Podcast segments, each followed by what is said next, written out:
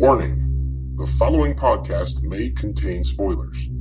Listener discretion is advised.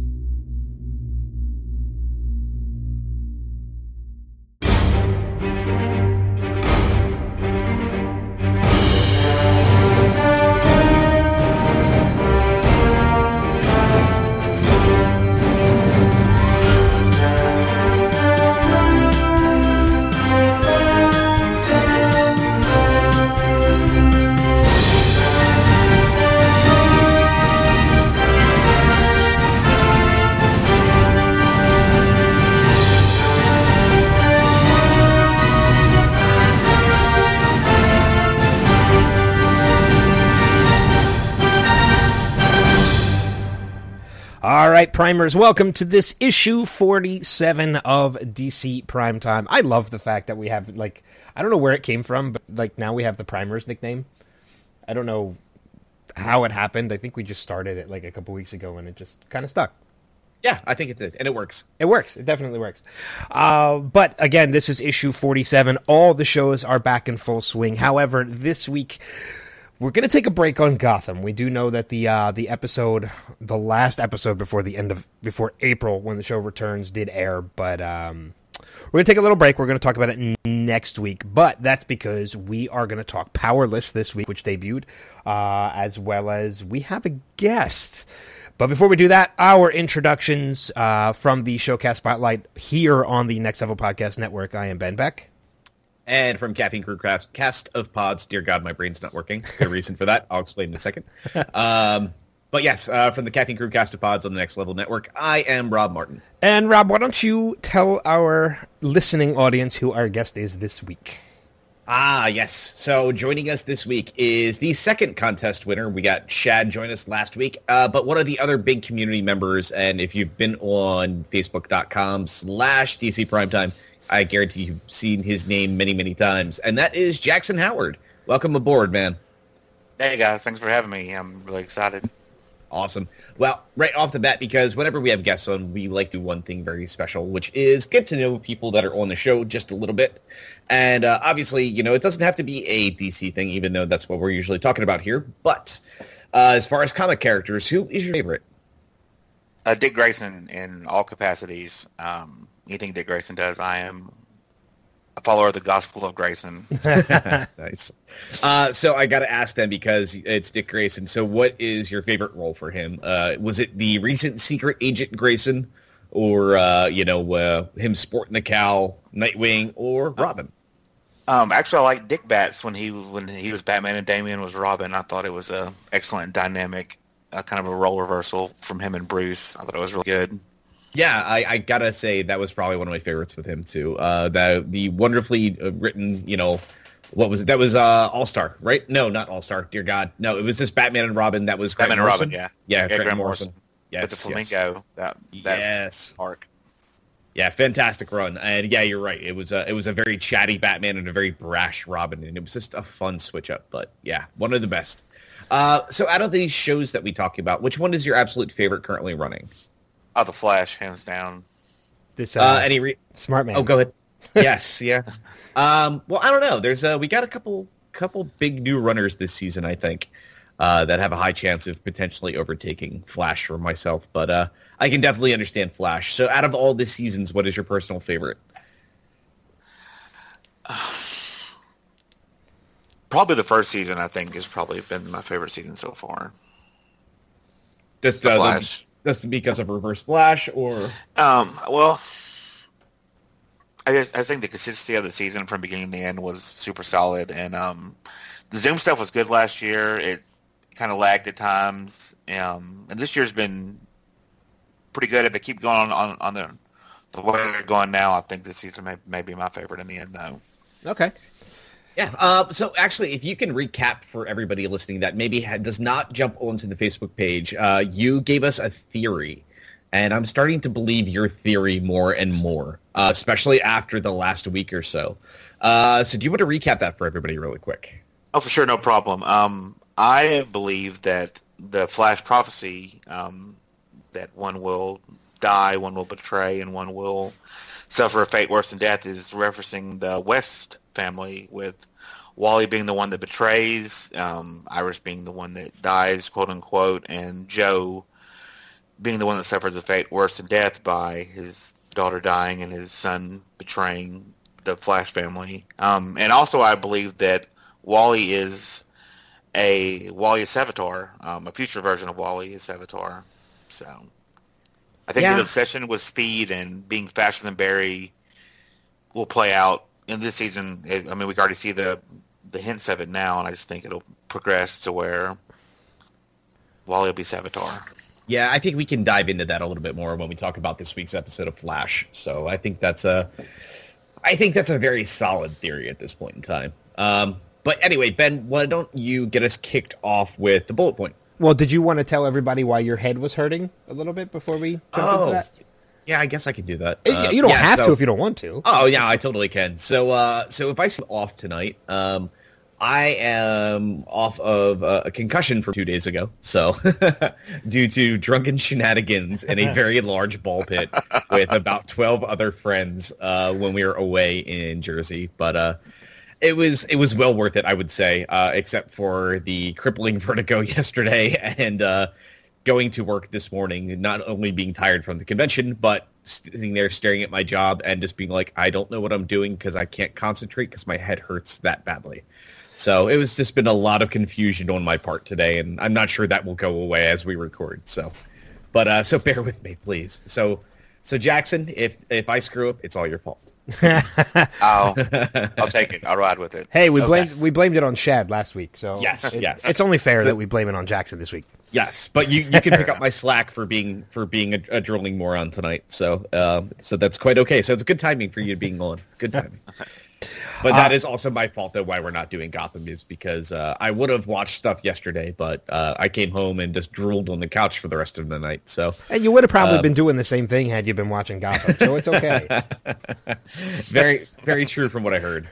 Um, but I mean, I, let's we'll be honest though. I do I did hear a lot of positivity from people out of this week's episode of Gotham. I just want to make sure I'm not cramming it in just to cram it in and not being able to really concentrate on it. So I do want to get a chance to watch it this week, and we will talk about it next week. So Yeah, yeah. um, so we'll figure we we'll, we'll give it to, uh, give it a shot at uh, at redemption, but I don't think it's gonna happen.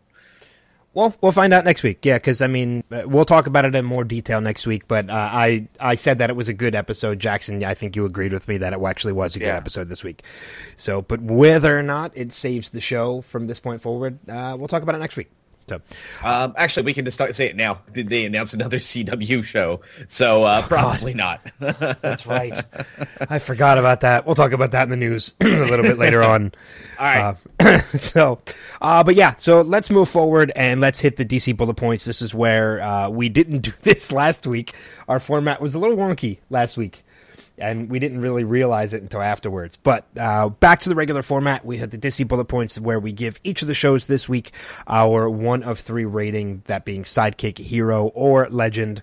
Uh, starting off first with Supergirl, season two, episode ten.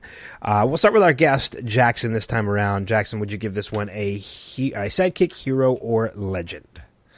I'm going to go with the hero on this one. Okay, uh, Rob, how about you? Uh, I'm definitely gonna mirror that that thought process. It was a fun episode, um, but you know what? Something I, you know, again, I'm I, I'm gonna go back to a, a news source that I really like, because the writers of whoever does the reviews seems like they just kind of follow our mindset. That's IGN. Something was missing from a Livewire uh, episode, and that was Cat Grant, and that felt kind of big. She always has kind of been a big proponent to Livewire being in the show, so yeah, I think that kind of it, it showed some of the cracks, and it was the first time that, uh, and I'll echo their statement and uh, the way that they said it was the first time she was really felt like she was being missed in this in this season, and I think it was here. So Okay, I'm gonna say, uh, yeah, stick with the hero. all right, Jackson. I didn't mean to cut you off too. If you had more to say. Oh no, it was um, it was good. It was solid. It just like like you said, it felt like something was a little, a little off. Like it was missing an ingredient. I totally agree with that mindset. Okay. Yeah, I'm on board with that as well. Uh, I'm giving it a hero. I honestly, though, uh, my mindset, I actually didn't feel the Cat Grant missing the element that you guys are. I didn't really think about it, to be honest. Um, but I still gave it a solid hero. I thought it was a good episode. I didn't think it was great, and it, I didn't find it lacking. I thought there was definitely some plot points that moved along that uh, I'm looking forward to talking about. Yep. Uh, next up, we have The Flash, uh, season three, episode eleven. Rob, we'll go with you on this one: sidekick, hero, or legend. Legend. Uh, if only just for the quick fight. I, I do stress quick fight between Gypsy and uh, Cisco there, but um, just them throwing each other through portals to other worlds made that episode just so goddamn memorable. And uh, I can't wait to break that down a little bit more when we break down the episode. But yeah, that gets a legend. Ditto. And this show, uh, this episode for me also had another runner up of line of the week this week. Uh, we'll, we'll get to that in a little bit. But Jackson, how about you? Make it three. It was excellent. Re- The return of Cisco, so it was very very good. yep. So Legend we're for me. Uh, legend all the way around for the Flash as well. Uh, next up, we have Legends of Tomorrow, season two, episode uh, eleven. No, it's episode ten. Sorry, I was too far ahead in my list of episodes. Uh, season two, episode ten. Uh, I'll start this one off. Uh, I'm actually going legend on this one. Um, this one had a different twist in that the focus was more on the Legion of Doom this time around than anybody else, and the interactions between everything were were fantastic, and we got a character finally coming out of the woodwork that we'll talk about when we break it down. In which, um, uh, pardon my French, but uh, when we interviewed Mr. Teddy Sears earlier this week, called him a straight out motherfucker. So, um, Jura- Jurassic Flash. Jurassic Flash. Yeah, that could work. Uh, but I'm giving this one a legend. Uh, Jackson, how about you? I'm also going to go legend. It, honestly, this made me feel like a kid. It felt like a badass Saturday morning cartoon. Um, it was great. It was really, really good. The dynamic with the LOD was hilarious and badass at the same time. It was great. Yeah. Uh, Rob. I gotta say, I'm gonna echo again on on this one with you guys. Uh, going legend. This was, I think, my favorite episode of this show ever, and I love the fi- the fact that we finally got reasonings on why these characters are really together, and the way that they're actually just functioning. I think it was great to even have. I think the best moment of this too, when you could tell this was going to be a unique episode, when Damien Darhk did the intro of the episode. Damn it, And you stole one of my notes. Ah, it's okay. It's okay. It's it's. But I just love that we even got the logos of their characters. Yes. you know, showing up in the uh, in the the Legends of Tomorrow logo.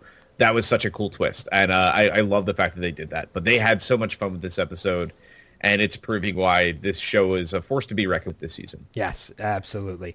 Uh, next up, we have Arrow, season five, episode eleven, uh, and we'll send it back over to Jackson on this one. Jackson, sidekick, hero, or legend? I'm going to go with a hero on this one, actually. Um, I thought it was a, a fairly decent episode. It just didn't grab me like I'm like I expected it to. Uh, Rob, how about you? I am gonna go hero. Um, I really love where they were going last week, except for that little stinger at the end of the episode, and we got got to see that play out this week. And uh, I, I'm having some problems here with the, the the the handling of the Black Canary stuff right now. Um, I think the episode was fun. There was a lot of great character interaction. It's got another runner up, and actually, you know what? I think it's going to actually get my line of the week, and I'll bring that up a little bit later, coming out of Rene. Uh, but yeah, it's this show is doing a good job. It was still a fun episode, but uh, they're they're making a couple missteps by trying to fix a mistake of last season.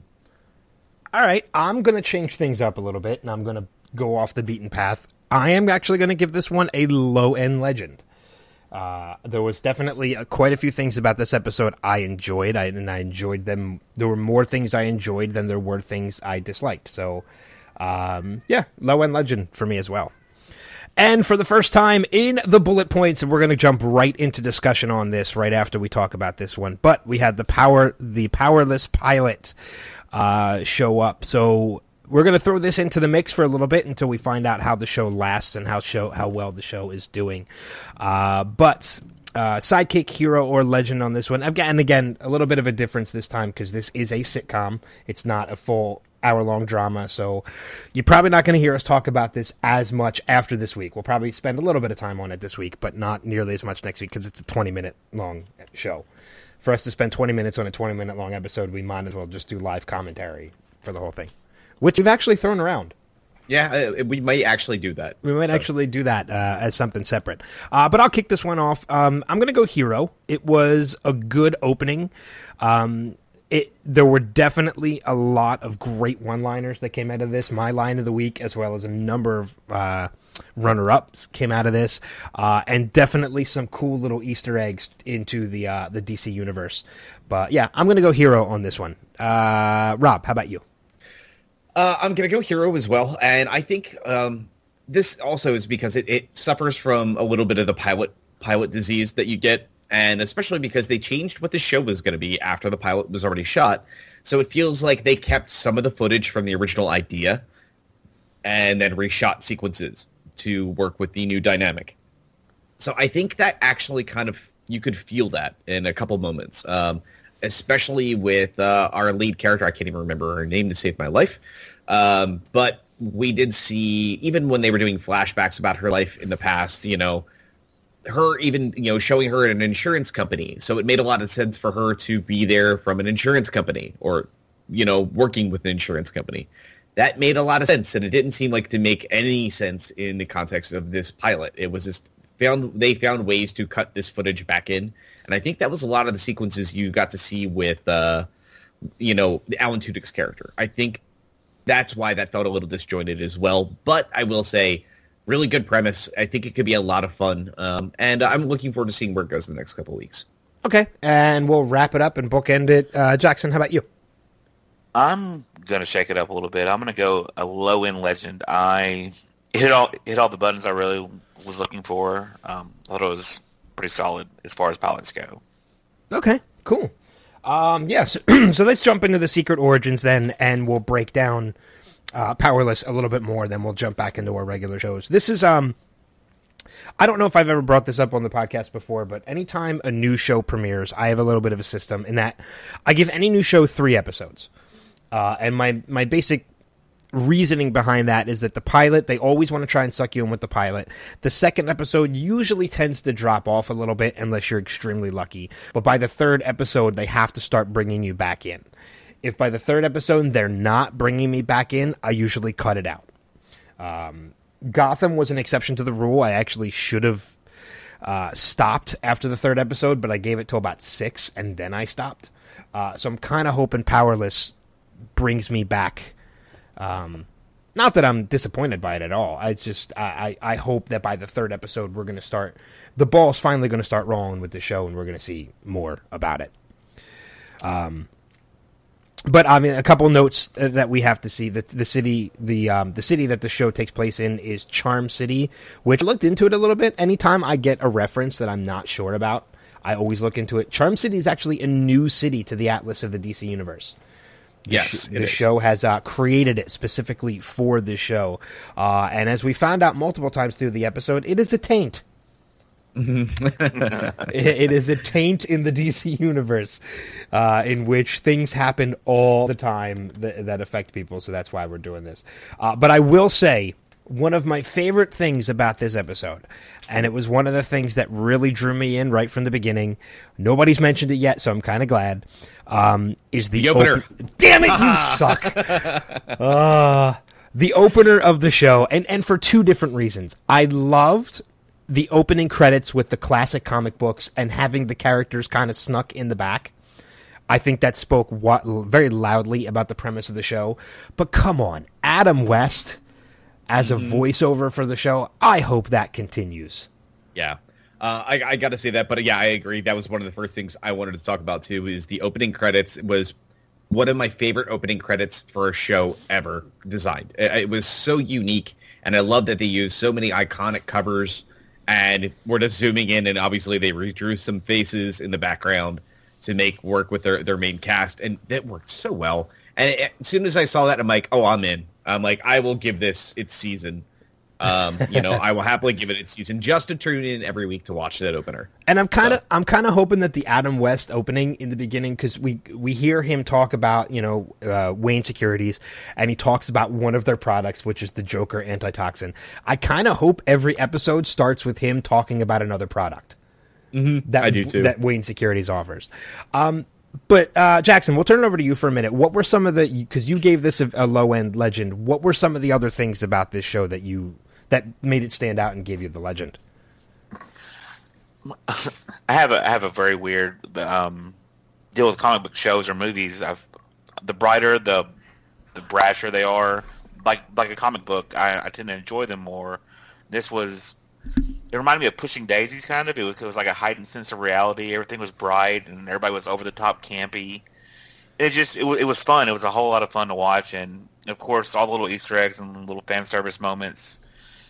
Then it made me giggle a little bit on the couch, you know, hang out. So it was it was it was enjoyable like that. All, all the little background stuff and the humor, of course. Yeah, and and I, I like the fact that we got two characters out of the DC universe that, let's face it, if it weren't for this show, would have never found screen time. Jack o' Lantern and Crimson Fox. Jack o' Lantern You and guys don't love Fox. Crimson Fox? She's not your favorite? I love Crimson Fox. My favorite. I never even Um, knew who either of these people were before the show. But you know what? Big props though. We got Starro in the background of the episode, man. And it was a quick couple seconds and you like blink and you miss it moment, but that was just great. Yeah. Something that about green- that just made, made me smile. Was that a Green Lantern beam that killed Starro? That's It- what I thought. It kind of looked like it. I wasn't quite sure, but very well could have been the case. But uh, yeah, this just the fact that you saw Starro explode across you know the main character's window. Uh, this this makes you smile, and it's hard not to uh, just really just enjoy what the show is doing. The more moments it gives us like that, I think it, this could be something really special. Yeah. Um, I, one of the things that we already mentioned too, that's definitely a highlight of the show, is the one-liners that came out of this show. Uh, there were a ton. I mean, there were a number that were my um, runner-up line of the week. My line of the week actually did come from this show, um, but and I think Rob, yours you're using the one from Arrow, correct? I am gonna switch mine over to Arrow. Yeah. Okay. So am I the only one using line of the week from the show, or Jackson was yours from the show too? I have I have one from this. Oh, that's right. You did, and yours was actually one of my favorites and one of my runners up too that I actually did uh that that I did say. But I know like just a couple of them off the top of my head with uh or yeah off the top of my head as I'm reading my notes. Um, Alan Tudyk text text messaging Bruce Wayne and showing Vanessa Hudgens his phone, and, and the first text message he reads is stops. um stop using my HBO Go password, which I thought was hysterical Yeah. uh, how do I look like you don't understand how to how a phone works? Um, my line of the week. Oh, with great power comes living in a taint. Again, we got the the the, the taint. Uh, but anybody who knows me and knows my my absolute love, uh, sarcastically say for Man of Steel, would know what my line of the week is, and it's Ron Funches his character. Uh, now, we all know that the number one cause of workplace accidents is Superman crashing through office windows mid fight. That's a simple fact. Um, that's my biggest complaint about Man of Steel, and I love the fact that they used it in the show. So, uh, very obviously, a lot of tie ins into the DC universe, and that's one of the things I'm looking forward to with this show is just there are all these little tie ins and I, I just can't wait to see what other ones there are. But uh, Jackson, your line of the week is again another tie-in to the DC universe. Yeah. Well, I have both had a runner-up that um that also tied in the DC universe was um I believe it was Alan Tudyk saying superheroes fighting each other for vaguely defined reasons. I thought that was a nice little shot there. And, but but my favorite, of course, was um Danny Pudi saying, "What do you mean to do? Call down a wizard? Shazam!" I thought that was simply brilliant. It was awesome. yeah.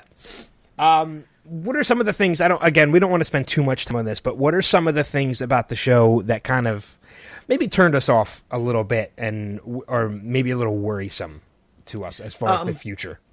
Well, I I think one of the things is that right now I feel like Danny Pudi's lost in this cast a little bit. Okay, uh, you touched on a point I wanted to. he's one of those people I expected the most from, and the fact that he's just, dr- I mean, just dry just the sake of being dry because we know this guy is just fantastic in physical comedy voices we saw this all in community i mean like this man can do so much with so little and it feels like they didn't give him a script that he could stre- stretch his comedic legs in i feel like he I, I, think we need to see a lot more from him still. And I, I, think again, this is a big part of it is because it is an indie a pilot. And let's even go back and look at Community. I mean, Community had a rough start as well. It wasn't until you know three, four episodes in that that show figured out what it was going to be.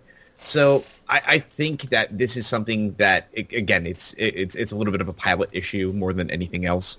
Um, but I would have loved to have seen a lot more from him. Uh, and I, as much as I love Alan Tudyk, uh, it, it, felt like he was tapping into characters that have already been played and done out there, and I would have loved to have seen him try something a little bit different instead of being so over the top just for the sake of being over the top. Um, yeah, I kind of share your thoughts a little bit on Danny Pudi too. Um, to me, and I have this written down as a note, it, it, feels like he almost, it feels like Abed left Greendale to go work for Wayne Securities.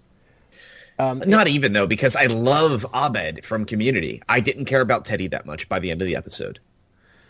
So okay, I, I can see that, but yeah, I, I kind of got a little bit of an Abed feel to it, but yeah, but not exactly Abed.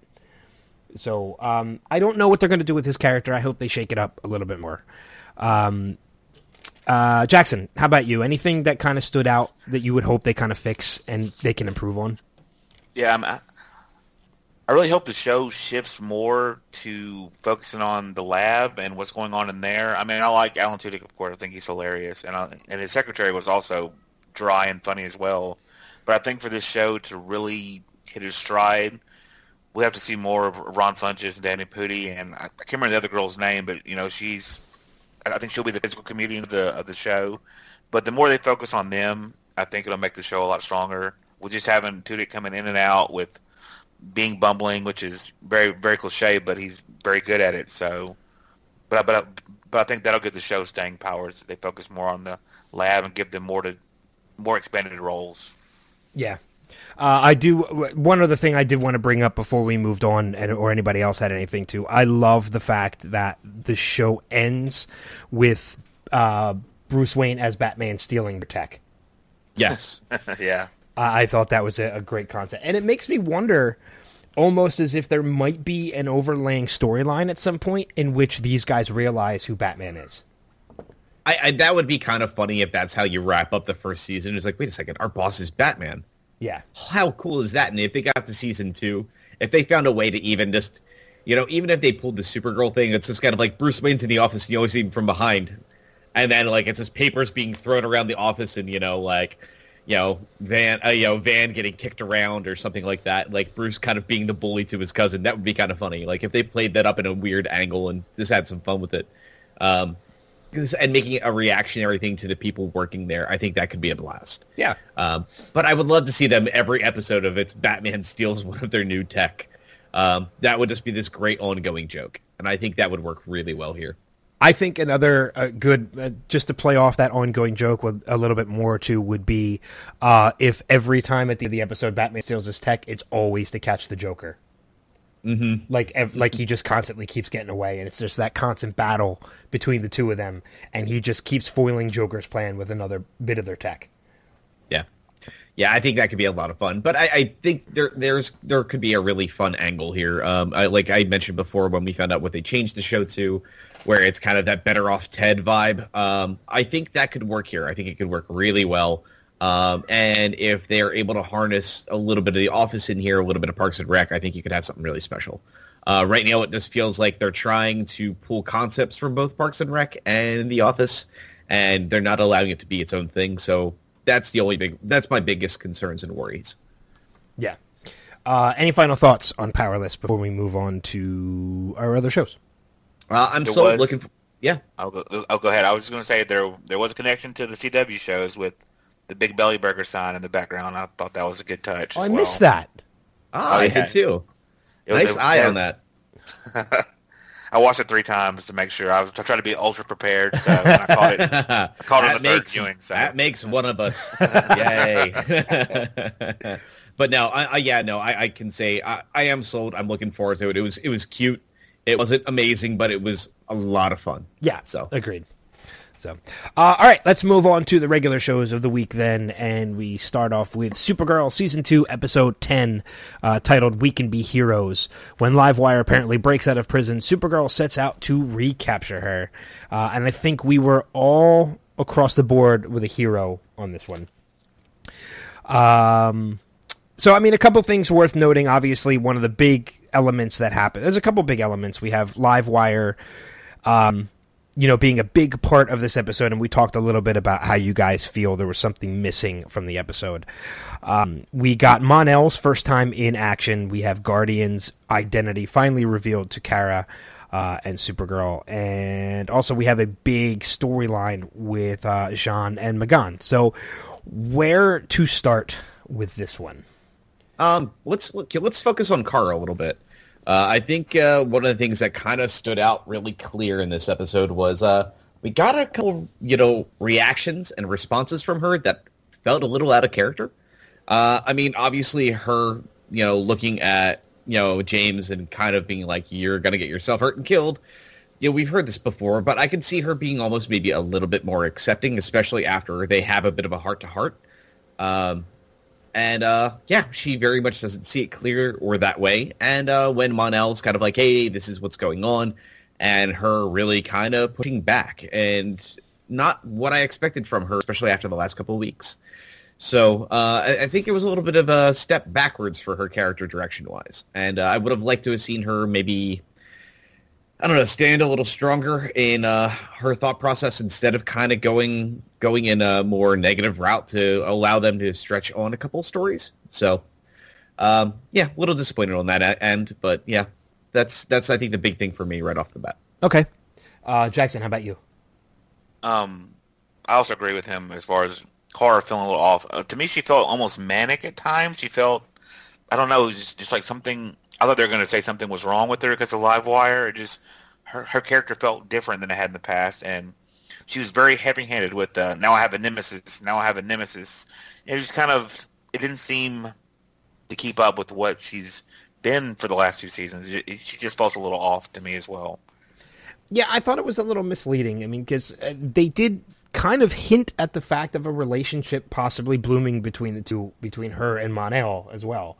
Um, and then at the end of the episode, we kind of get this, uh, with, to me, and I don't know if either of you agree with me, felt a little too pretty and pinkish moment. The most awkward moment. Yeah. In the 80s. It was so weird. I mean, even down to the music they were using in the scene. Like, it was almost straight out of an 80s movie. Yeah. And it was just a little awkward to me. Like, I didn't it's, know what to think of it. It makes me feel like they are so afraid to put her in a relationship because it could take something away from her as a character. And I just, I mean, they were doing such a good move when at the end of the season I believed her and James at that point, and then we start off the season. They're like, nope, not happening.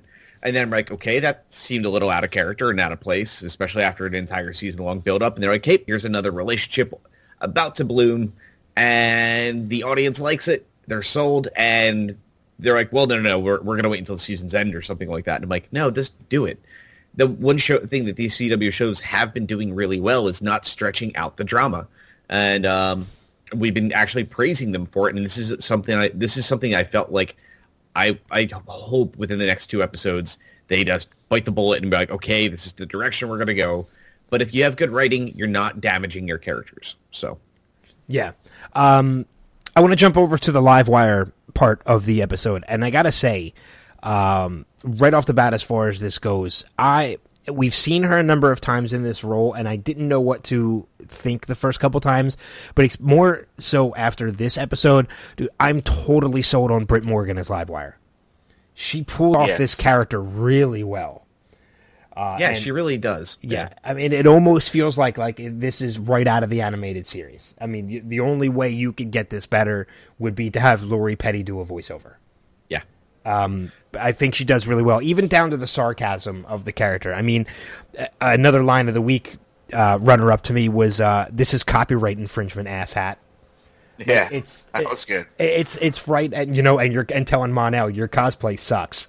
Like it's it, it feels like it's straight out of the animated series, and I'm loving it. And I will say too that this episode, one of the things I have to praise this episode on is it did a really good job of misdirecting the premise of what li- of of the uh, the position Livewire was in this episode because I bought it the whole time that she escaped. Yeah. Yeah. Uh, and that was a nice little twist. I really loved it. Uh, and going back to what you guys were saying, as far as like that whole, you know, I have a nemesis, I have a nemesis. I think that's where it was. That's that connection point that I needed. She's never been Kara's nemesis. She's always been Cat Grant's nemesis. Um, I mean, that's even how we got introduced to her. Was it was the the constant war between her and Cat Grant. That even happened in the crossover. Uh, the reason she came out of hiding to go after Supergirl was they use Cat Grant as bait. Every time that we've seen her on screen, it's because Cat Grant was involved heavily in one way, shape, or form. Livewire was always going after her, not Supergirl. So, Yeah, and I, I think it's um, I think Kara's probably under like the the mindset that this is somebody she's faced off with more than once, so it automatically makes her a nemesis. Uh, you know, Yeah, I not, can see that. Not understanding what a nemesis actually is. Yeah. So, um, we talked about we talked about Kara and Mon-El. We talked about Livewire. Let's talk a little bit about. Um, oh, I want to say too. The beginning of the episode. Uh, speaking of Mon-El a little bit too. I like. It, and unless I'm wrong about this, were the drones that they were fighting in the beginning from the ones right out of the uh, superhero fight club? yes, Yeah, they were.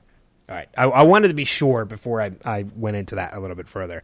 Um, but let's talk about J'onn and M'gann. Um, obviously, we're seeing a big change in the relationship between the two of them.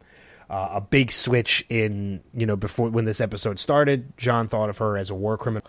And by the end of this episode, they are friends. And I think this is another thing, another moment where we're we were anticipating a possible relationship, and I think we've seen news stories since then that this is going to bud into a relationship, and I think this was the first step. Yeah, uh, I can definitely say one of the things this season's been lacking is more David Harewood on screen, and uh, man, they felt like they were saving it up for this episode because this was the version of J'onn that we've been missing this season, um, and I'm really happy we got it back. Uh, he was all heart in this episode again. Like we got a little anger out of him in the beginning, but when we finally got that sequence where they did uh, like their little mind meld, um, man, that was it was such a great sequence. It, it worked so well, and I love the idea that he was like he's like I'm gonna need both of you here to make sure I'm okay. Going back to that, you know, you know, father daughter dynamic between the Danvers Danvers girls and him, and I loved seeing that again. It's been a while since we've had that kind of on-screen chemistry between the three of them. Uh, I hope they don't forget to use that more and more going in, into the future. And uh, but yeah, I'm really looking forward to seeing uh, something with M'gann and uh, J'onn now. I think it was it worked in so many levels. Yeah. So. Um, any thoughts that Jackson that you have on this this premise between the two of these? Um, I'm very, I'm very for it. Um, I think he knocked out of the park this episode. He really encompassed the heart of the Martian Manhunter. Uh, He just really, he really felt like J'onn J'onzz, like like reading J'onn J'onzz, seeing J'onn J'onzz on screen. I thought it was really good. Um, as far as him and M'gann, um, I think this is the seed is definitely planted now for something later on in the season for sure. I think this was a a very big step towards the relationship for sure. Yeah. Uh, and I think we got a little hint too that you know M'gann has said that the White Martians now know where she is, so we're gonna see more White Martians later on down the road. If not next, if not this week, I think we might be seeing a little bit of that. I believe it's tonight. Yeah. Uh, but the final thing, of course, we have to talk about is the big reveal to Kara in that uh, she now knows that James is Guardian. Uh, his identity has been revealed to her, and this has caused a little bit of friction in their friend. It's a lot of bit of friction in their friendship, um, where she's now accepting of the fact that he is Guardian, but she's not happy about it at all. Mm-hmm. So, oh, you Yeah, you um, breathed in. I figured you were you were going to start talking. I heard you inhale. I, I, I'm trying to think where my brain's going on that one. I again, I, I think it's drama for drama's sake right now. I don't think uh, I, I'm hoping this doesn't this doesn't go on for too too long because the more and more I'm seeing him as Guardian, the more and more I'm loving it. And I love that we get that speech again, that very impassioned speech. He's like, I'm not meant to be anyone's sidekick. I was the sidekick to Superman. I don't want to be now the sidekick to Supergirl. Um, and it's him being like, "Hey, I want to be out there and doing good things." And it's that. Here's the line that drove me nuts. I just realized it. It was, it's like, yeah, you're immortal. You're, you you you don't have superpowers. And I'm like, didn't you just deal with Oliver Queen just a couple weeks ago? and a whole bunch of people that were just mortals, and they proved that you can do this. You don't have to have superpowers. So it felt like a it, it felt like they forgot that that happened. And uh, I know it's because yes, they are on different Earths and all, but she has been in the presence of mortals that have been able to fight just as hardcore as any superhero. So well, but not only that. I mean, going into that speech a little bit, you know, she says like, you know, if anything happens, you don't get a second chance, like me or uh, me or Mon-El. But she later on in the episode, actually right before that, now I think it might have been after that. It is. It's after that. Towards the end of the episode, she flat out admits that Livewire could have killed her if she wanted to. You're not immortal either.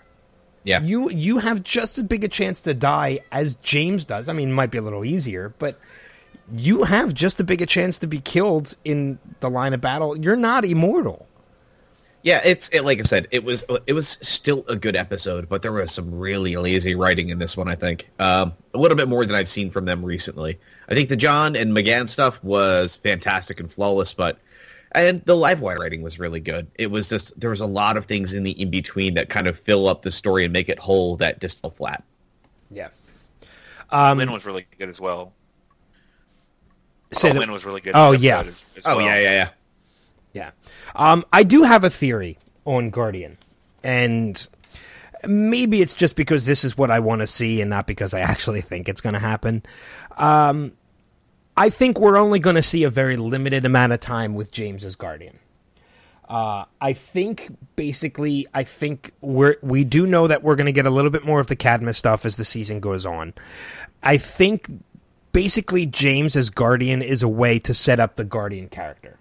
I think we're going to see the mantle passed on by the end of the season, uh, and I think it's going to be who is originally supposed to be Guardian uh, and it's going to be more of keeping Cadmus under control. Yeah, so, seeing James James Harper maybe step back into the mix. Yeah, yeah. I could be wrong about that, um, but I, I, I, cool. it would be, and I think I think that's what I at least like to see is that this is James um, as Guardian is going to be a very limited run. I think it's a, there's a high chance that he. I, I think we, we may see him roll into another another position before season's end. Either that, either that, or maybe he might say, you know what, hell with this, and just leave National City. Yeah. So, uh, any final thoughts on Supergirl before we move on to the Flash? Uh, you know, I think that kind of covers it. Um, I mean, I'm looking forward to. I, am like I said, you know, having a, a huge White Martian presence again. I think that could be a lot of fun, and I think uh, I think that's what they need to do. I think right now, if you're going to have a couple things that's kind of hanging on the outskirts like this, um, maybe it's it's it's a good opportunity to take a little bit of the break from some of the drama happening in the background, and maybe shift some focus to J'onn. Yeah. Well, I mean, speaking of that, the synopsis for this week's episode airing tonight as we're rec- actually as we're recording this right now, uh, season two, episode eleven, titled "The Martian Chronicles." A white Martian called Armek comes to National City with the intention of bringing M'gann back to Mars to be punished for her treason. So we're going to see more of that uh, that White Martian storyline uh, this week, as a matter of fact. Uh, let's move on to the next show. We're going to discuss that being The Flash, Season 3, Episode 11, titled Dead or Alive. Uh, Barry Allen and Cisco Ramon must work together to save Harrison Wells from an interdimensional bounty hunter who seeks to kill him, as it is a crime on Earth 19 to transport yourself to another Earth. Cisco and Barry must fight against the bounty hunter in a fight to the death to save Harrison's life.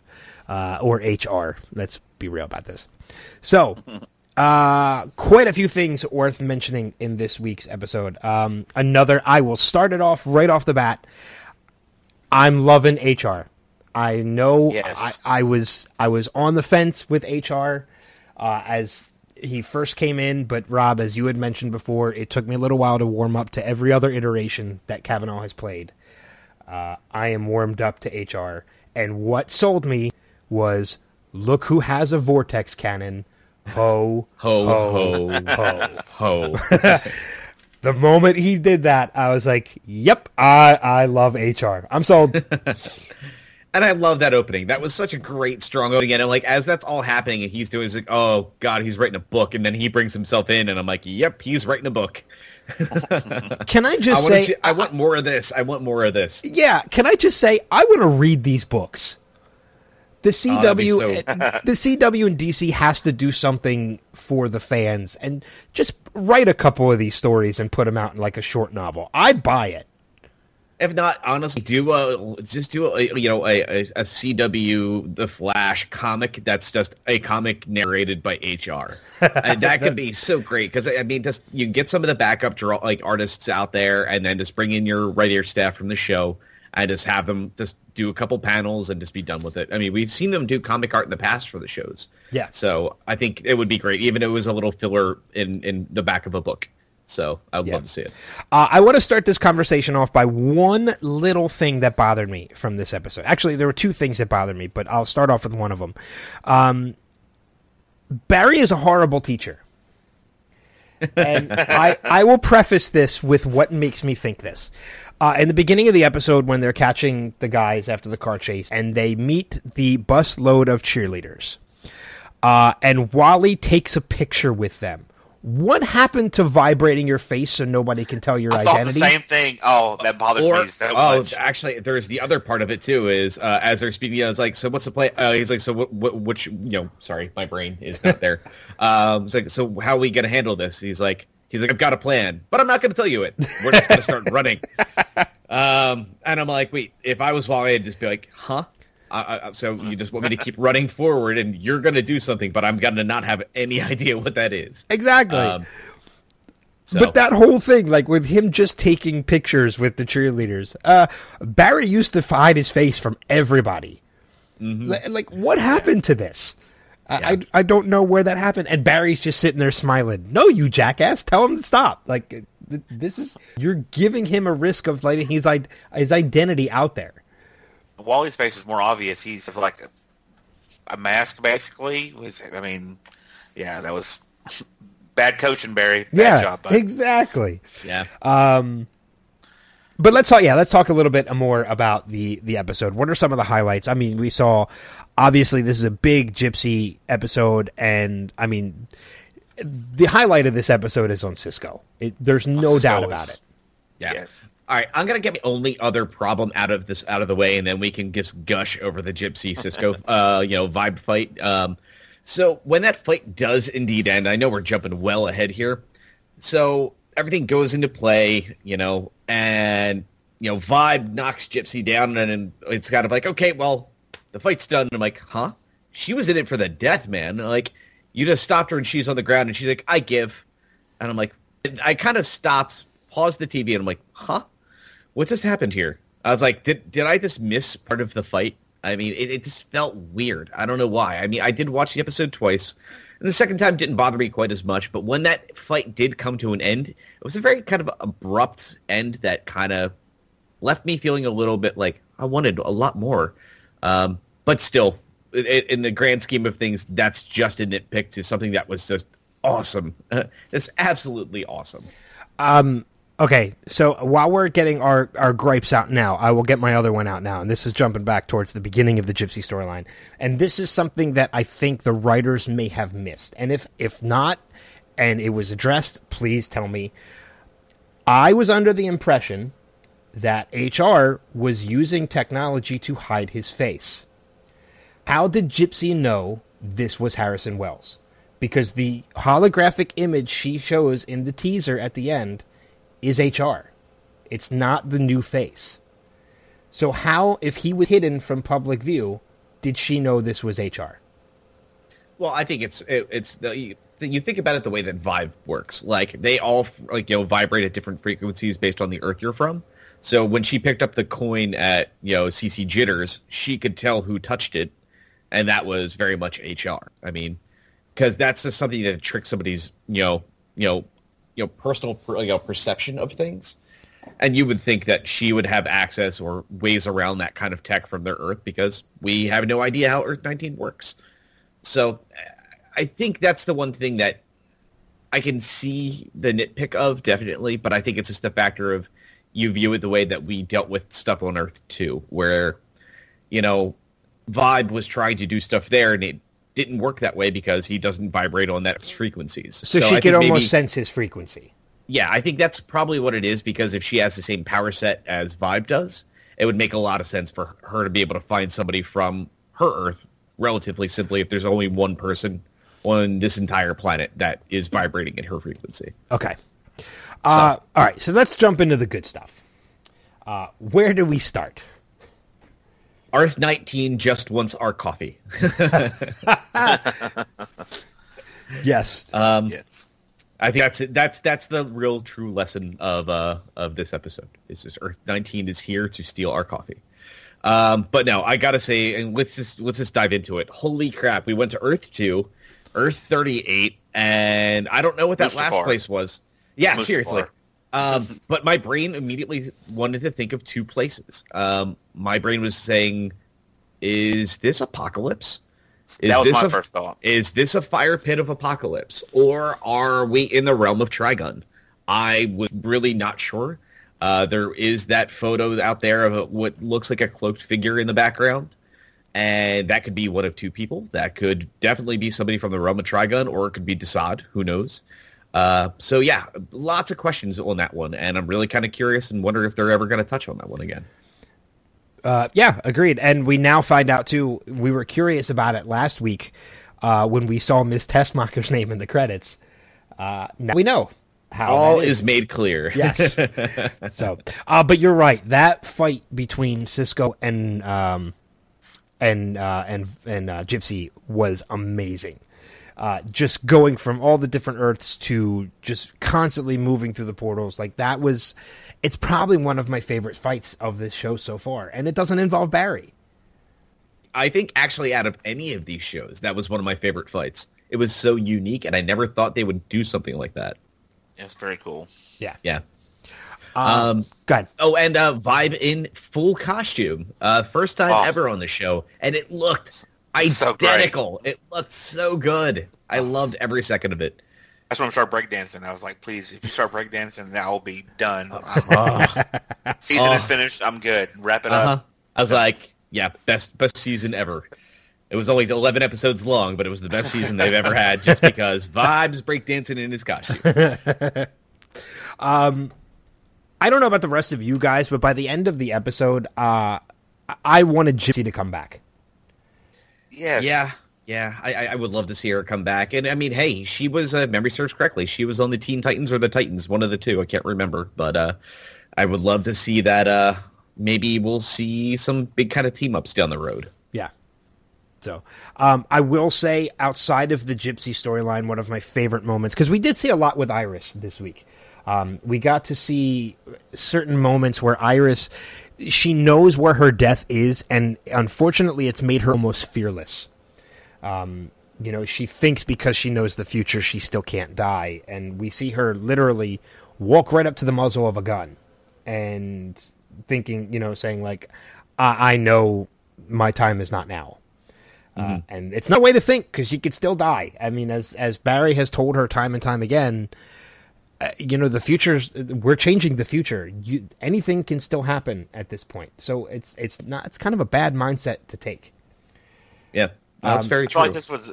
I feel like this was the best Iris though that I've seen in maybe the whole series. Is her can I don't know just her fearlessness, her her brashness. I, I really feel like Candice Patton really nailed it down this episode. I was like, yeah, Iris, I I feel you. You know, you have some some balls to yourself. You know, I don't know. It was she wasn't just like a side attraction. She felt like she was a legitimate part of Team Flash for the first time in a long time. So Yeah, Yeah, I, I, I really enjoyed it too because it was a nice kind of combination of the version we saw of Iris West from Flashpoint and a little bit of the Earth 2 Iris kind of rolled into one. And if that's the Iris we're going to get from here on out, give me more. I, I'm, I'm Yeah. good with it. I mean, I love Candice Patton on the show. I think she does an exceptional job, but I love seeing her step it up and actually be a little something more than just Barry's, you know, call to home when he needs Yeah. it. The fact that they're doing something with her, I think it's great. And I love the fact that she's not, it's not this whole, I'm afraid to die. She's like, no, I just want to leave my mark.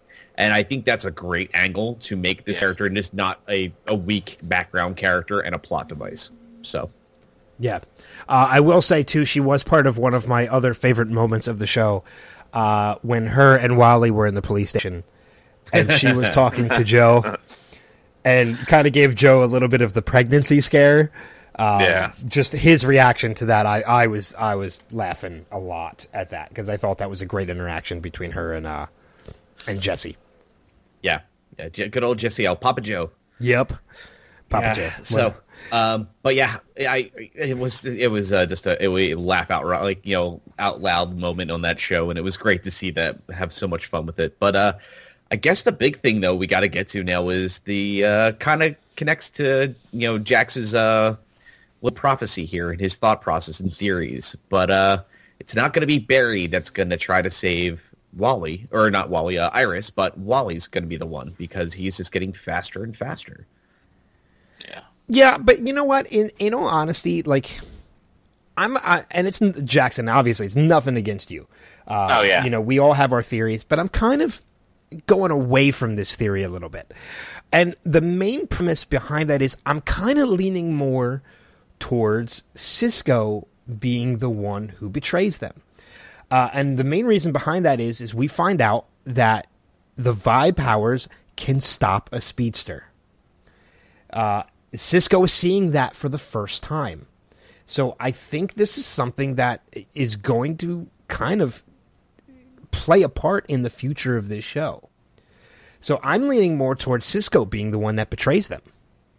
Um, I could see that uh, as possible, but you know what? I'm I'm gonna actually side with our guest still. I, I'm actually believing that more and more because that big focal point that we've been getting since since Wally's had to speed is just being faster and faster and faster and wanting to be the fastest. Uh, and they keep focusing on him being kind of the idea of him becoming the fastest. We also saw a very uh, you know, let's not forget very early on this season when he didn't have his speed, he was obsessed with it. Like he was obsessed with becoming a speedster. And I'm not entirely sure that part of him is gone. So True. That obsessive nature could still be there. yeah, and it's because he's got what he needs, but I have a feeling he's going to do really reckless that he's going to get benched because of it. Um, because I just think that's in his nature a little bit right now. I mean, we've been seeing him kind of play good uh, and play really well with the team in the last couple episodes, but you know, he also shows that he he wants to do things his way a little bit too. I mean, we saw that back in Invasion. We saw that you know, in the not this episode, but the episode before. I mean, he seems like if he feels like it's the right thing to do, he's going to do it, and I think he may overstep his bounds once or twice. Still, that might push him in the opposite direction, and I could see that pushing him into that realm of, well, I'm going to prove I'm I have a reason to be here. I am the fastest one. This is why I can do this, and uh, becoming obsessed with becoming able to defeat Savitar, leading him to becoming Savitar, would be a really it would be that moment that Barry realizes he failed at being a teacher. It gives Barry a lesson in the process. So I could see that tie things in nicely. And it's that whole idea of somebody he's putting all of his trust into, which is a theme of this show um, since it started. Every time Barry puts his trust into somebody, they ultimately end up kind of letting him down.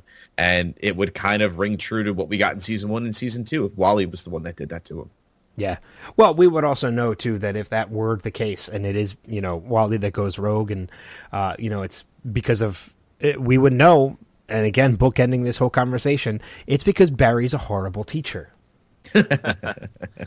Indeed. but hey, one person we didn't talk about though, we got more Tom Felton this week. Yes. Oh, he was so good. Julian was so. Yes, I thought he. I thought he was. I thought he. Besides Cisco, I thought he he stood out the most this episode. I really thought he did a great job. Yeah, he's turning he's turning into a very valuable member of that team. And I, I'm so glad that he is a part of that team because he adds such a different dynamic to the ensemble and, and it works so well, especially, you know, opposite Cisco and, uh, you know, even we haven't really seen many interactions with him in HR yet, but I have a feeling they're going to be just as good as, as, uh, as him and Cisco. Cause, you know, it's, it's almost like, I almost compare it to Cisco and Earth 2 Wells in that they have a mutual respect for each other, but they kind of rib each other a little bit. Yeah, Where, uh, but- uh, he does feel like he's still in the Harry role. Yeah, Yes. uh, yeah, a little bit. So I, I'm I'm enjoying it as well. I think that's a a great dynamic that I, I can't wait to see more of. Indeed. So, uh, one final thing I want to mention too before we move on to Legends Legos? of Tomorrow. Uh, Legos.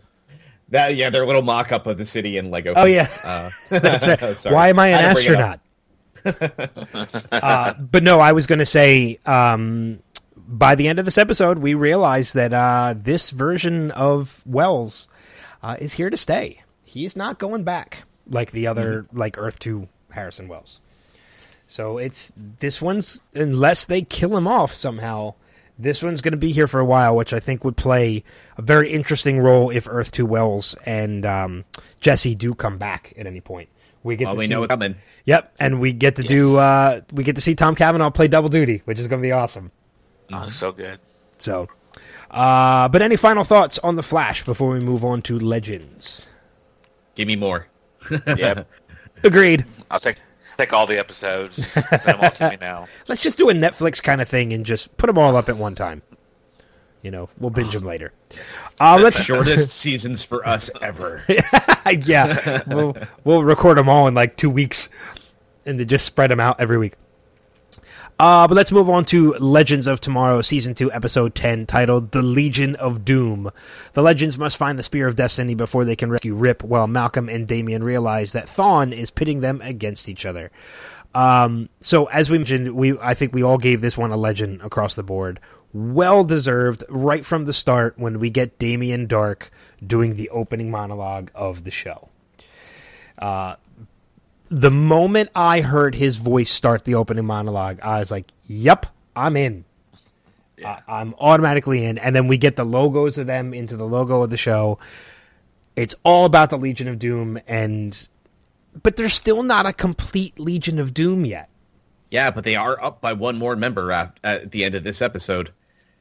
They are Yeah, Rip Hunter. well, and I do have a note about that, and it makes me.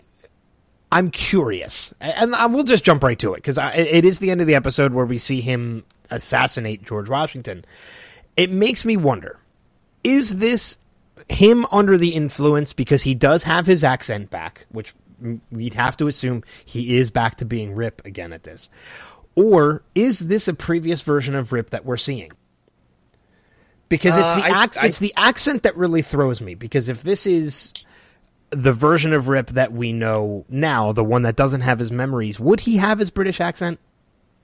Well, he's got his memories, but they showed Thawne tweaking his brain and changing a few things, and they just kind of rewired him. So I don't know if he, you know, Rip exactly has a, a second backup somewhere in hiding, but I mean, just the fact that you know they they were very clear showing Thawne change his brain basically, um, and I, I, think it would be kind of awesome that we're not going to get maybe just one legend going rogue, but now a second that could change everything for the rest of the season, and I want to see it. I really want to see it because now seeing the team have to deal with Snart, but having them have to deal with Rip in that way is just kind of terrifying for them, and it makes that threat that much more. Okay, yeah, I, I you know what? Until you said it, I really didn't consider him as another member of the Legion of Doom. But now that I'm thinking about it, I kind of like the idea. Yeah. Um, you know, because it keeps Rip into the mix and it definitely adds a different dynamic and really tests the boundaries of what this team has accomplished and what they have learned without him. So, which I think is a good dynamic. Um, now they're going up against it, so yes, you know the now they're going up against everything that they've they've come to know. Uh, but one of my favorite parts of this episode is, and I said this last week, and uh, you know it's the interaction between John Barrowman and Neal McDonough, as you know, as Damien Darhk and Malcolm Merlyn, is so good. Um, and what I loved about this is the fact that yes, these guys are evil. These guys are the Legion of Doom. But one thing you always see, like in movies and cartoons and things like that, is you know, in the Legion of Doom in the original just you know, Super Friends cartoon is all these guys are villains and they, and they all get along with each other. Let's be real. In real life, if villains got together, they're not going to get along. They're going to bump heads. Somebody wants to be in charge. And we got a lot of that this episode, and I loved it. Yeah, I love the infighting. The bickering was. I mean, I just kept expecting Thawne to show up and be like, "You fools! You, Yeah. you don't see what's happening." You know, Yeah. It just seemed, Um, it, it did give me a lot of thought process to the Justice League, Justice League Unlimited, Legion of Doom episodes because there was so much backstabbing in those cartoons. Uh, when the, we've got like what two, three versions of the Legion of Doom in Justice League and Justice League Unlimited, and man, it felt like that here. I loved it. I want more Yeah. episodes like this. It was so great to see a big change of pace. Yeah. Um. So yeah. So the interaction between the two of them, and I think I said, I think this is what I I led to that I said last week. It's so interesting watching the interactions between two of them and just feeling how evil their characters are, and like how this evil makes them bump heads. When in real life, these two guys are two of the nicest guys you will ever meet. And it's just a weird reaction watching the two of them together, and it makes you realize how brilliant these two actors are at playing this role and playing these roles. So I'm, I'm absolutely loving the interaction between the two of these guys. But um,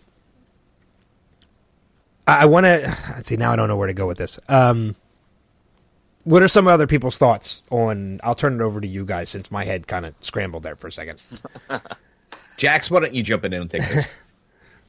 I just love their pettiness. I, like when they were in there with Rip, and they were like, "Well, I'm the, from the League of Assassins." Well, I'm from the League of Assassins, and it's like, "Well, I can do this." It just, it was so, it was so funny, but so at the same time, it was so brilliant. It was like, it just it led to a great fight scene. It led from this, these children basically bickering to like, "Oh, these guys are badasses." I forgot they have these badass swords, and they're, you know, outside of their arguing, like, "Oh." You know, it was, it was it was very very cool. I thought like I said, it's like a Saturday morning cartoon. I loved it. It was, you know, I thought it was really, really good.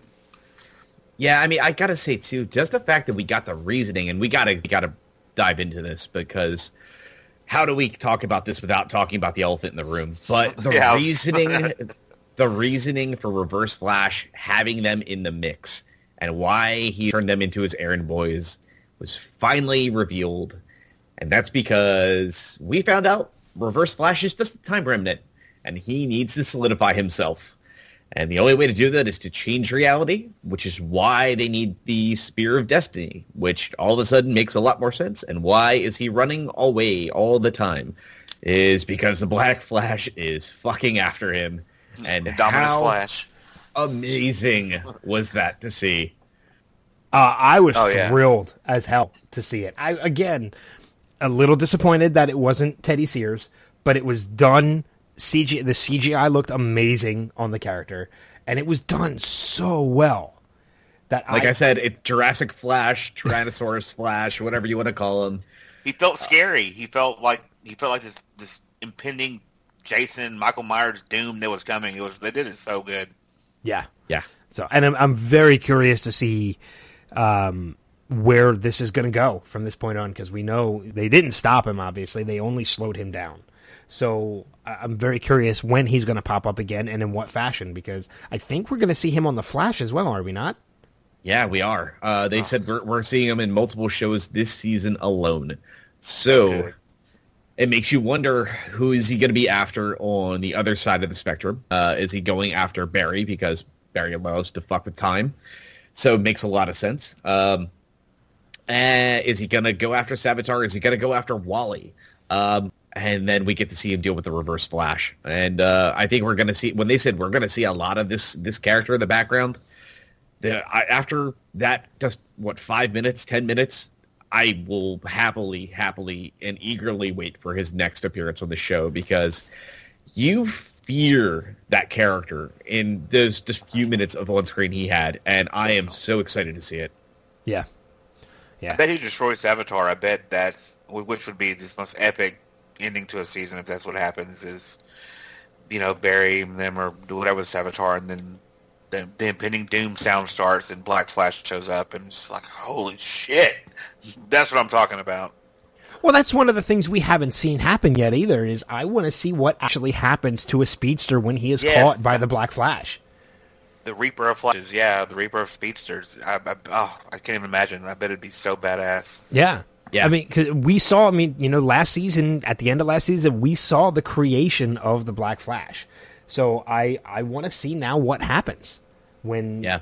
somebody is caught by the Black Flash.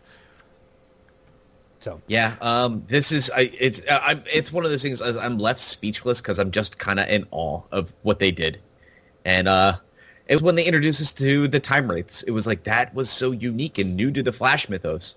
But now that they're giving us the real goods, you're like that was even better than I could have ever imagined seeing. And they're successfully on these shows are showing things we never thought we would ever see, and they're doing it with such just justice to the material. Yeah, I mean, and it, it, going over to my my interview with Teddy Sears earlier this week, I mentioned, you know, I, I said to him, I was like, you know, we've we've since seen Black Flash return. You know, what if what capacity if they brought you back, would you come back? You know, if they found a way to bring you back in some capacity, would you come back? And he's like, oh yeah, absolutely. He's like, but hang on a second. He's like, when did this motherfucker show back up?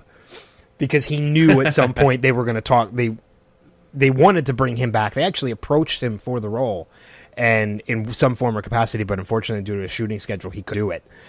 Uh, and I'll, I'll, go into, I'll tell you a little bit more about the interview with Teddy Sears a little bit later. But yeah, he was just talking to him about the character was just a, a super great amount of fun. So I'm looking forward to seeing what they're going to do with this character in the future. And I can tell you right now, I've already cosplayed as Jay Garrick. I think I found my new dream cosplay. If I could find well, a way to get the makeup done and cosplay uh, as Black Flash, I how you doing? That's right. You could do that makeup. Yeah. Uh huh. I just yes, got to put can. the costume together. Yes, I can. I, a, right. I actually one thing that you guys probably don't know about me that I've never brought up is I actually do uh, sci-fi makeup and horror makeup for fun. So, uh, so yeah, if, uh, if we could, we could do dueling black flashes, maybe. oh, that would be awesome. So that wouldn't uh, be difficult. Another thing that we got to talk about in this episode, and this kind of goes into the Easter egg I mentioned a little bit early on, is you know there's a big uh, storyline plot in this involving Stein and his daughter, and it, it's revealed to his daughter that she is a um, a time apparition. And I gotta say, right off the bat, um, for the first time in the the run of this show, uh, Mick's dick. Yeah. like he's told flat out by Stein, don't mention anything, and he intentionally brings it up. Like I, I, I kind of felt weird getting this side of Mick. He is very dickish. Like to, for him to do this intentionally, I kind of felt like it was almost a little. Nah, it's not out of character. I take that back. It's not. It, it's Mick. But yeah, but it still felt a little weird. It, it still wouldn't happen though. He's like crap. It, it more or less felt like he knew he was not supposed to say it and he was thinking about not saying it, and he said it, and he's like, "Well, shit. Oh well, cat's out of the bag." Yeah, I tried. Yeah, and that's kind of reminder that, that Mick is an asshole. I think it was like, "Oh, we like Mick. He's good." like, "Oh, never mind. He's an asshole." Yeah. So I forgot very briefly, but I remember now. And maybe that's what that is. Maybe that was just a way to kind of remind the audience, like he's he's still a dick. Yeah, he's just a lovable dick. Yeah, yeah. And, and, that's okay. You know what? I think it's fine. But it was a really nice, sweet moment between Lily and Martin uh, on the Waverider. and I, I, I'm very happy that they finally brought got a chance to bring that back up, and you kind of got to see the team deal with the fallout of all that. But you know, this being the show that it is, uh, you know, all is forgiven, and uh, we we move forward. But yeah, it was. Uh, ask a question, it, guys? Yeah, uh, uh, uh, yeah. Sorry to interrupt. Um, okay, when Stein was talking to his daughter, and I, I don't know if it's just conditioning of things, but when he's when he got to the end, he was like, "Well, I guess this is goodbye." Did that not have a weird sense of finality? I, I don't know if that was just me. I watched it twice. It was, and I was like, that, that was, that was really odd phrasing for him to say goodbye. I don't know if that's just us being conditioned to the word goodbye being very final, but I thought that was really weird wording. I don't know. Maybe it's just me. Um, actually, I don't think I really thought of it too much, but no, I feel like I have to go back and watch them. Yeah, damn you! I have other shows I need to watch, but now I'm gonna have to go back and watch that scene. So, um, but I want to yeah. go. I want to go to my Easter egg real quick, uh, and I want to see if anybody else noticed this. Mm-hmm. Uh, the particular scene where um, Stein's daughter says to Ray, "Do you have any champagne?" And they go to the synthesizer and they synthesize a bottle of ah, champagne. Did anybody else notice the name of the oh, champagne? The Guggenheim champagne. Guggenheim champagne, a nice homage to Marc Guggenheim. Yeah. So very nice. Yes. So uh, uh, I Arrow, I And they cannot make American cheese. American cheese cannot be synthesized because Even it's, it's, not. pure, It's- purely syn- it's pretty much synthesized already. Synthetic. yeah. Uh, yeah, let's move into the final show then this week, and we'll talk about Arrow, in which we have Arrow Season 5, Episode 11, titled Second Chances. Talia al Ghul helps Oliver take down Kovar, but he isn't sure he wants it when she reveals what she requests in return. Um, so, obviously, the big uh, cat out of the bag is uh, Tina Boland, who becomes, you know, who we find out is the. Uh, has the sonic cry. She is the woman that we saw in the teaser at the end of last week's episode. But I want to jump to the beginning. Um, when they're listing the candidates that they are trying to pitch to Oliver, I did a little research and I wanted to see if any of these people were actually nods to other people in the DC universe. And I couldn't find anything. I was wondering if anything stuck out to anybody else. Nah, I was looking for it, and I didn't see anything Yeah, that really see anything jumped either. out. But it was kind of like even where they had, uh, uh, you know, Regan kind of been like, hey, you know, this character who or this person who's this, this, and this. No, in actuality, she's just a school teacher. Uh, but you know, I, I think it was kind of like they were just kind of just grabbing names at random points. I wouldn't be surprised if maybe those are people on the staff, something like that. I'll have to do a little bit digging, but none of those names rung a bell for DC characters to me. So- Okay. That just goes to show you how how much we've come to overanalyze things in these shows. Yeah. You know, we see these listing of characters. I'm like, oh, I wonder if that's somebody. I wonder if that's somebody. Um, but one of the other things I loved about this episode, and I know I gave this one a legend. Um, uh, one of the other things I liked about this episode is the fact that it intertwined the Flash without using the Flash, and and I say that as in we saw the Flash kind of rush in in what I thought was a great moment of the show. Um, you know, when he goes into the police station and drops the post-it note just saying he's legit. Like I thought that was fantastic. Um, but we didn't see Grant Gustin. You know, we didn't see the, the actual face of the Flash, and I don't think we really needed to. Uh, you know, it was a great way to involve, uh, you know, Central City and and Captain Singh, yeah, and Captain Singh and Star Labs and all of it without actually using any of the characters of the show, which I thought was very. I I thought it utilized it well. Yeah, it did. And we we got to play in Hub City for a little bit, no question. But hey, still we got to play in Hub City, so nice little change of pace. Yeah, Um, and but we got a lot more uh, Big Belly Burger too, Yeah, the first time we got inside of a Big Belly Burger. which And I this Those is burgers look so good. Oh my God, do they? So and bad. this is where my line of the week comes from, and it's just Rene, five patties, five pieces of cheese, and then they're talking about the situation, and just as he starts mumbling a response, because Curtis looking over to him, your belly hurts. Of course, it, your your belly hurts. And he's like, no, Tobias Church. Uh, but you know what? The one thing about Big Belly Burger, though, that kind of disappointed. Well, it, did, it didn't disappoint me, but it kind of threw me a little bit. Is we got more of Big Belly Burger. We got to see inside of Big Belly Burger, but I always imagined Big Belly Burger being more of like a Burger King or a McDonald's. But it feels almost like a diner in in Arrow. So it, it just kind of threw me that you know it was a different kind of feel for what the restaurant actually is, which I'm fine with. I'd still eat there. hey, you know what? It could be in a, Immediately. it, it's a nasty little area, Hub City. You know, it was a rundown diner and it was franchised. That's all it is. So- Very, very true. I'd still eat there. And thinking about it, I'm fucking hungry for burgers right now. I haven't eaten dinner uh, yet. Yeah. Yep, I'm eating a burger when I get off here with you guys. So uh, a Whataburger, Texas Best. Oh, never had them. I, see, I, out here, I have Ah. to. I'd have to go five guys. Uh, we got Shake Shack. Hey, we're okay. That works. All right, enough about burgers. I'm freaking hungry. um, we we do find out in this episode. Um, there's a lot of uh, it, we. It feels this episode, if anything, more than any other episode, feels like now we're finally heading towards the finality of the of the flashbacks. Um, we got to see Talia, uh, but we now know that because of Talia, we we now know how Oliver gets his bow and his and the original Green Hood that we see him in when he's back on the island at the beginning of the the, the show in in Yeah. the first season. So it feels like for the first time out of all of these crossovers the arc is now dropping and we're now finally starting to come around full circle to where we started. And this is the first time we're getting that feeling, and I'm enjoying it because I we have said that we have been enjoying the flashbacks of this season, but we're now getting the wrap up. We're now starting to head towards the end game as far as these flashbacks go. Mm-hmm. We got we had the book brought back to the table.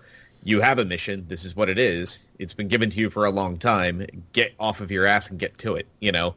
Um, and I love the fact that Talia is his last teacher. Um, it, it feels a little weird though too because we know of her connection and we know who she is, and it makes you wonder if he's going to find out who she really is. Because when he was introduced to Ra's al Ghul, that felt like a brave new world for him at that time, and now we know that's not the case. So, kind of a little confusing on that end, but um, you know, it kind of makes me feel like there's a point in time I'm going to have to go back and look at season one, and when they start dropping names like that, because uh, I think the first time we hear that is from Malcolm Merlyn in the later back half of season one. So it's a, it's a big wait and see on how that ties into the mix. Yeah, yeah, exactly. Um, I do want to say too that one of the other things I enjoyed about this is the stunt work in this episode. Uh, the rooftop scene at the end. Uh, I really enjoyed. I loved like the helicopter stunt work between you know with Oliver or Arrow or Green Arrow at that point uh, on the helicopter. So that was another. This this show has never shied away from the awesome fight scenes and the awesome um, uh, choreography that they have as far as the fights go. So this was another episode that I, I really did enjoy that that came out of this episode. Indeed, I love that fight scene with with um, Oliver too. The, the flashback fight scene, I thought it was very well done. Oh, the um, uh, I'm trying to. I know exactly what scene you're talking about, and I'm trying to with uh, uh my mind is blanking. Talia sent him outside, and there was a bunch of, I guess, goons. I don't know what they were, but whoever choreographed that fight scene did an amazing job. So that's oh the scene yeah. where she tells you know where he criticizes her for storming a castle with just a bow.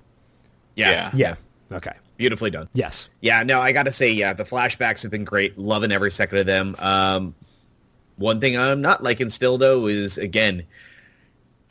Five seasons. This is like the fourth Black Canary. Do we really need to keep doing this? Um, and it just feels like it's getting lazier and lazier and lazier you need a new Black Canary in every season. We've had Sara Lance. We've had Laurel Lance. We had Artemis for a moment. Then we had Black Siren. Now we have Tina Boland slash Dinah Drake. Um, to be fair, we never had Black Siren as as Canary. No, but uh, it, I mean, like, it does kind of separate. I, it, it, does separate, but still, we're still talking four in five seasons. And, and I don't, I still, and I don't think we're done to be honest. I don't either, and I. Uh, why do they keep doing this? I am so fucking frustrated by them doing this. I don't get it. I love. I mean, and I will say this: I was watching the episode, the Tina Boland character, and they said when they said, "Hey, Dinah Drake," and I'm like, "Oh, that's clever." I mean, that's actually a nice little touch. Uh, she de- definitely felt like uh, many iterations of Black, you know, Black Canary over in the in the, in the past. You know, the Dinah Drake name is obviously not lost on me. It's um, you know, as you know, New Fifty Two, the Black Canary. You know, she went by Dinah Drake, uh, or commonly just referred to as Dee. But uh, I don't know what I think about this. I really don't know what I think about this. And it feels like, you know, there's that Black Siren redemption arc that really feels like it's getting set up, as you just kind of nodded to, saying it, we're not done with this. Uh, and then there's the question of what happens if they kill, you know, Damien Darhk uh, in some time in the future before he achieves what he's supposed to, and he's killed a second time. Um, does the other Laurel come back? I mean, it, it, now we're getting into weird territory, and I I just feel like they just need to stay locked onto an idea instead of just constantly playing with this idea of because well, Laurel said it when on her deathbed to make sure this doesn't, you know, she's not the last of uh, the ones who hold that moniker. And it just feels like they're now trying to dig out of the hole that they've created for themselves. And I don't think this is where the show should be focusing its time right now. It should be continuing building Prometheus as this big, nasty, big bad instead of let's find a new Black Canary because, of course, we need another one. So uh, I just really didn't like it. Left a really bad. I forgot about Prometheus. That's yeah. So seems like he's been a, a forgotten thought. Prometheus. I don't know. I, um, yeah, I don't like Tina Boland. I just don't like the character. I don't know something. I don't know. Something about her rubs me wrong. I, and Yeah. I maybe because they're trying to force her into being Black Canary. Maybe that's what's bothering me. I just don't. I don't like her. She's not very likable. Um, any y- You know who she would have been an amazing version of because they tried it, this character on the show. Man, that would have made she would have made an amazing huntress. She would have made Yes. a great Hel- Helena Bertinelli. if She had that edge perfectly, and it would have worked. And they're trying to shoehorn her into a character that people already love. Um, so yeah, I'm, I'm not sure. I feel feel that direction. it's it's getting to be it's it's looking very obvious that Tina Boland, uh, aka Dinah Drake, is going to become the next iteration of Black Canary. Uh, I think we're getting a little ahead of ourselves, though. She hasn't officially become Black Canary as of yet. Uh, it, I'm not saying that to say that she's not going to be. I I'm fully believe she's going to become Black Canary. Um, but and out of all the iterations that we've seen so far, again, I think I'm saying that I don't think we've seen the end of this. I think still going to be seeing one more because there is that overhanging, uh, you know, Black Siren redemption arc that we haven't even touched base on yet, uh, in which she could become the final iteration of Black Canary. But because she is technically still Laurel Lance uh, or Dinah Lance, depending on which version that you're going with. So I, but out of all the iterations that we've gotten so far, I kind of disagree in that I think Tina Boland, or AKA Dee Dee, is I think she's the best version we've gotten so far because out of she has the actual canary cry, which is we know she's a metahuman. She has it more focused than anybody else has. She has hand to hand combat training. Out of anybody who's ever fit that, you know, who who's ever fit that personality, she's the best fit for it. And I think, if anything else for the show, she kind of has her own redemption story coming to her, in which you know she, very similar to pr- other characters in in comic book lore. She's you know Robin being one of them in particular, at least from the Batman movies that the horrible Schumacher versions. Um, you know she she realized killing somebody didn't give her the satisfaction that she needs so now she needs to step up and and do some good with her life to make up for it so i kind of feel like if they stopped with Tina Boland, that's the proper fit. Uh, you guys could disagree with me, but I I think out of anybody who's ever held the mantle of Canary, I think she's the best fit. I mean, I do think she is a fairly comic accurate version of the character, or close to. I think she feels like the closest that we've we've seen on this show personally right now. Um, but I, I think I'm just getting tired of the revolving door of Black Canaries. Um, it- it's just it's too many and too short of, of amounts of seasons at this point. Uh, so it doesn't feel like it's earned anymore. It just feels like, oh well, I guess you're going to be the next one. And if they decide to bump you off or you leave the show for another project, we're just going to have another. It just it keeps feeling because something tells me they're still not done with Katie Cassidy in that role. And it just feels like why are we going to continue this revolving door if we're going to go back to where most of the fans want it? It, it seems odd. It just seems like it's a, an unnecessary wrinkle in the legacy of this character on the show at this point, and I'm not quite sure. I, I, I'm, I, well, I'm not. No, it's just I'm just I know I don't like it. Okay, I mean, fair enough. Again, that you know, it was just my my personal on this is I think. I Oh, think and again, is, this- you know, and this is just mine as well. I mean, like I, not, none of us are ever going to be writing this because it's this is all of this stuff is opinion based. Uh, but yeah, it still just drives me a little bonkers. wait, this is opinion based. I thought we were speaking on fact. Oh shit, we got to stop the show. I know. We got to start over. Damn it, Jackson. Sorry, I thought I was dropping facts all night. My bad. Um, I apologize. Uh, so any oh well, let's talk about Adrian Chase a little bit um, because we're seeing more and more of him show himself uh, as an ally uh, to this team. We they don't yet know who each other is. You know, Oliver obviously doesn't know that he is vigilante. He does. Adrian doesn't know that Oliver is Arrow, is the Green Arrow. So, uh, but I'm liking Adrian Chase's character more and more as we go through. I don't know if it's just because he's been helping the team and he's the reason why Diggle is getting out. Uh, but as far as this episode goes, I, I really grew, his character grew on me a little bit more this episode. Yeah, yeah. Um, I'm I'm really liking what we've been shown of him right now, and I think it's going to be interesting when that whole vigilante versus Green Arrow part three happens. Um, when that moment happens and they actually find out who each other are, I think we're going to see a nice little twist and change on how this is going to function. So, Yeah. But now it's just a question and a matter of time as to when are we going to see more Prometheus. indeed. So, Uh, but looking ahead at next week's episode, uh, I still don't know. Um, yeah, it still doesn't look like we're going to see any Prometheus as uh, a mission sends Team Arrow to Russia where Oliver encounters an old friend. So, uh, no Prometheus again next week. So I don't know where we're uh, where we're going, how long it's going to be until we see uh, until we see Prometheus once again into the uh, into the mix. Yep. So, uh, any final thoughts on Arrow before we uh, we get ready to start wrapping things up? Well, we got hacktivist Olicity. Well, not Olicity. Sorry. Uh, uh, Felicity. I don't know where my again concussion. Sorry. Uh, but yeah, hacktivist Felicity back again. And uh, yeah, I'm sure that's just going to keep going playing out, but nothing really big to even talk about there, except apparently every hacktivist in this world all is plucky and wears glasses. so Uh, we got we- Curtis. Curtis nailed this new girl, and then Felicity. Yeah, and we also find out that there, now there is a actual organization of hackers out there called Helix. So we don't know which way they're going to play in, but I did research them a little bit, and they actually are a little callback to an old uh, comic book from the '90s from DC called uh, titled Helix. So um, it'll be interesting to see where where that storyline plays out with uh, with Felicity and with Helix and how they play a part in this whole thing. So, uh, but let's get ready to wrap things up, and we're going to move on to uh, our recommendations for the week.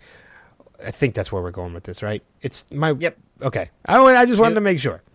Re- news Uh, and recommendations. news and recommendations. So, Rob, I'll turn it over to you for a minute. And I know there's not a lot of news stories out there, but one big story we did talk about on um, the Facebook page, which did strike up a little bit of a conversation. So, we'll turn it over to you for the news. Okay, well, we'll save that one to the bitter end. But the first thing I want to talk about is in the movie universe, not the story everybody's ready to talk about, but first reviews for Lego Batman movie are in, and everybody says it is fucking awesome. So go see it as soon as that movie does come out. I am so pumped. But uh, couple of quick ones I can read off for you guys real quick. One from Bleeding Cool is without a shadow of a doubt. This is the bat- best Batman movie I have ever seen. Proof that this could have made a Deadpool for kids if they actually wanted to. Uh, the Guardian comes out and saying this is basically Deadpool for juniors. Um, lots of people saying this and saying this is just fantastic, and it borrows from every single Batman film iteration, comic book iteration, and animated series to make something uniquely its own, which sounds just awesome, and I cannot wait for when that does indeed drop. So, and it's coming out super soon. I think it's this weekend, maybe. I I, forget. th- I think so. I think so. I believe. So much is happening right now, but yes, I cannot wait to see this in the theater. Um, and jumping over real quick, uh, let's talk some video games real fast. We'll do TV and then wrap up on the big one. Um, so in the video game universe, we did get to see two things really quick out of Injustice 2. Um, the folks over at NetherRealm, the fine folks that make Injustice Mortal Kombat, did show us a couple character portraits of uh, one being Brainiac, the next being Robin, which is hard to tell which Robin it's supposed to be. Kind of looks like a little mix of uh, both Damian Wayne, kind of all growed up, and uh, Tim Drake. So not quite sure. Uh, very new, stealthy kind of for Bane. Uh, a very uh, almost Gotham-esque looking version of a young Poison Ivy.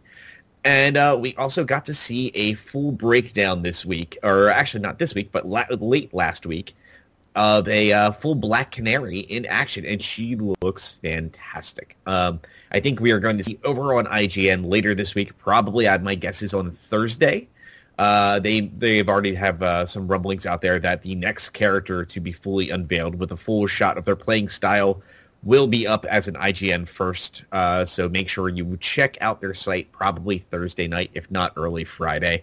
But uh, I'm very excited for when this game drops. I believe it is launching in May, if memory serves correctly. It's like late May.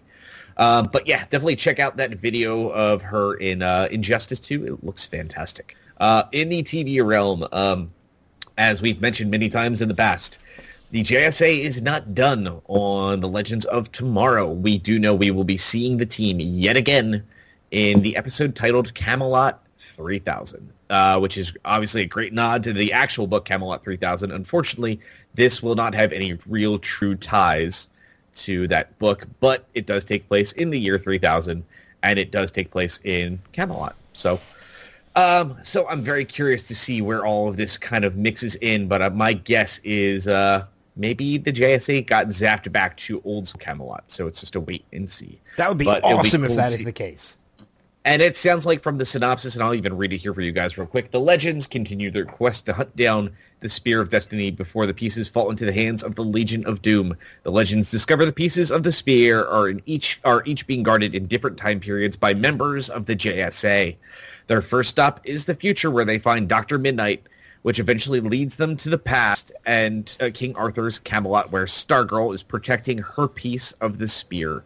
In order to protect the spear shard from the now evil Rip Hunter, the legends must join forces with the Knights of the Round Table. This Oh. episode sounds fan. Oh my god, I am such a fan of the Knights of the Round Table and King Arthur storyline. I oh my god, I can't wait for this episode. So it sounds like we will see maybe uh, two uh, two locations per episode. So it sounds like we'll be in Camelot and then the year three thousand. So the two separate things is from uh, based on how that reads. But I'm very curious to see how that plays out. But that sounds fantastic. Uh, jumping over real quick, we'll uh, dive into some quick other synopses for upcoming episodes. Uh, we know uh, Mr. and Mrs. Mxyzptlk is coming up soon. I won't even read the full thing, but it's just kind of just, just to know that things are just right around the bend. Then there is the Flash attack on Gorilla City. And then Arrow, the Sin Eater, bringing back three of the most hated characters the show has ever had, all as villains. Those being China White, Cupid, and Lady Cop, because no. All right, so anyway. Yay for Cupid? No, no, no love for Cupid. Ah, I'm, I'm just kidding. mixed mixed bag on that one. One really Yeah, good appearance and one really bad one. So Thumbs down. yes, uh, and uh, and because we have to bring it up because it just makes our job that much more difficult. Black Lightning no longer being developed at Fox, but Greg Berlanti's Black Lightning is now headed to the CW with a pilot Berlanti. picked up. Oh my god, I, I love them all, but uh, this is this is going to be tricky because uh, we now have to figure this one out. So um, we'll, we'll continue with Powerless as we discussed, uh, but we just know that the pilot has indeed been ordered by Warner Brothers TV, and they are bringing it to CW first.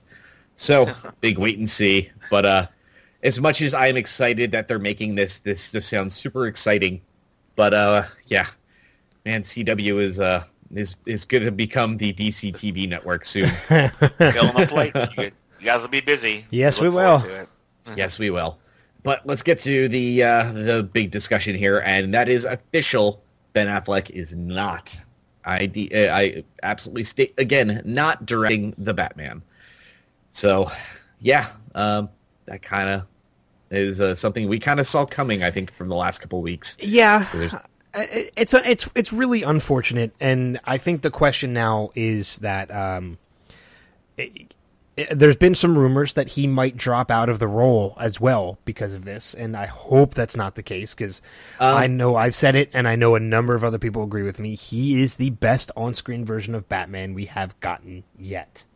Well, they did still state from that original article he is still s- uh, set to star and produce, but not film. Yes, but, Uh, but, but his- like I said, since then there has been rumors that he may drop out of the role, and I just hope that's not the case.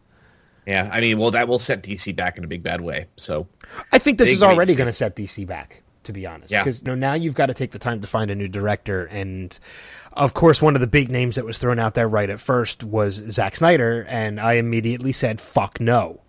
yeah, uh, there is a petition to actually have him out there to take on the reins, and everybody's like, "Are there a lot of stoned people in this world?" And there's all at the another, same and there's another petition that has since arrived to make sure he's not at the helm of that movie. yes, yeah. The so, answer is obvious. Joel Schumacher. bat nips. Bring back the bat nips. It's bring Game back. over. I'll take Tim Burton over uh, Zack Snyder. I mean, come on. I'd take Michael Bay over Zack Snyder. And that's saying a Oh, no, lot. no. Because Nah, he's already that. ruined Transformers. Hey. so yeah, I mean, I know one of the. about all nerd things. I know one of the na- two of the names I've heard thrown around there, and one of them has since been said that it won't be. Obviously, um, one of the big go-tos would be Kevin Smith, uh, which personally I think that could be a good choice. I, um, he he's never done a movie like that before, and I, I think seeing what he has done now. Granted, the TV shows are a little more lighthearted in the way they are, but he obviously can hit the drama marks pretty well with when it comes to what we saw in the uh, in the episodes. And I think he could be a potential good choice for that. Now, one of the other names I've seen thrown around is George Miller. Uh, which, if that were to happen, I think that would be amazing. Yeah, I think that would actually probably be the best call out of all of these. As much as I like Kevin Smith, I, I think you're going to have a hard time convincing any major studio to back him after his last two, uh, last three films, really.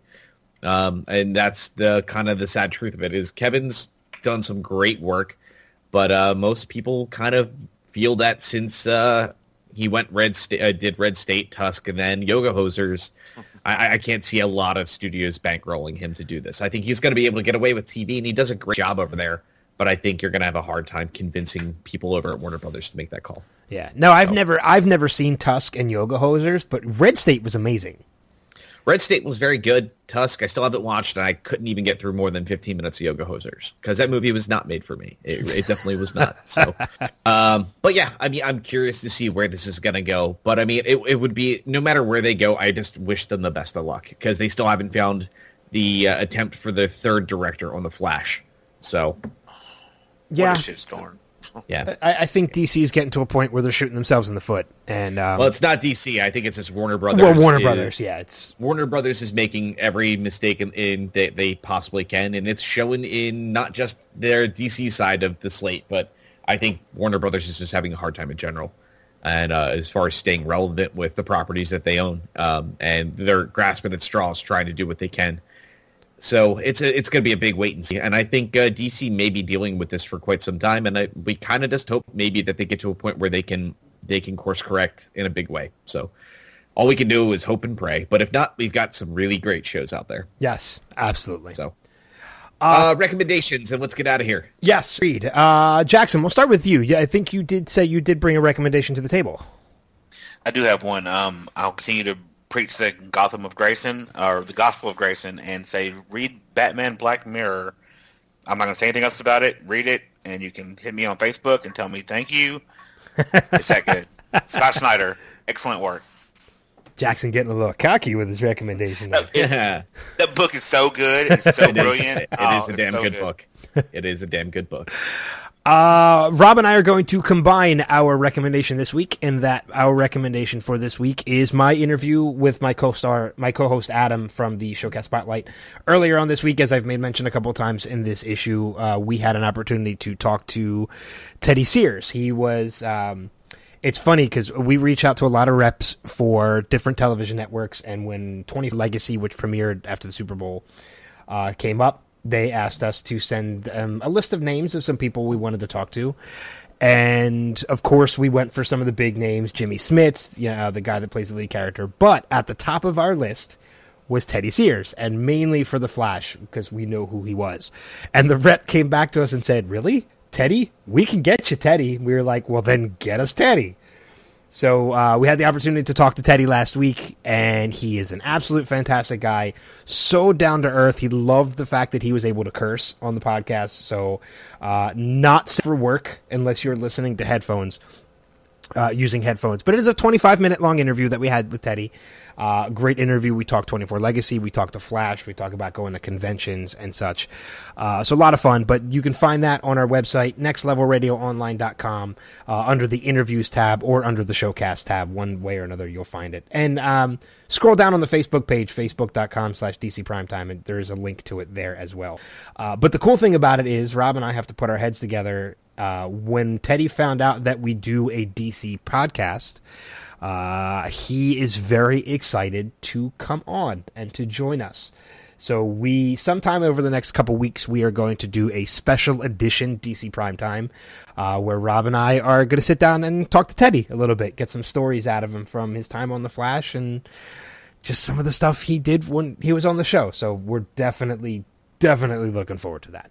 Yeah, and, uh, cool we get to hear him get angry about not being the Black Flash. maybe maybe give some pointers to the CG version of the character that he's probably angry. He's not getting a chance to play at the moment, but um, but yeah, I can't wait to see uh, you know what what his thought process is uh, as far as if he's keeping up with these shows now, or uh, just hearing some of his favorite stories of being on set during uh during that season. So. Yeah, and he did tell me he does still talk to. Um, uh, Jesse L. Martin and Tom Cavanagh and and um, Cisco, not Cisco, um, Carlos on a regular basis. So uh, who knows? Maybe we can use some of those contacts and get yeah. one of those other guys on the podcast as well. So, uh, so yeah. So my recommendation is just go back and scroll down the Facebook page, check out the website, and check out our interview with Teddy from earlier this week. Cool.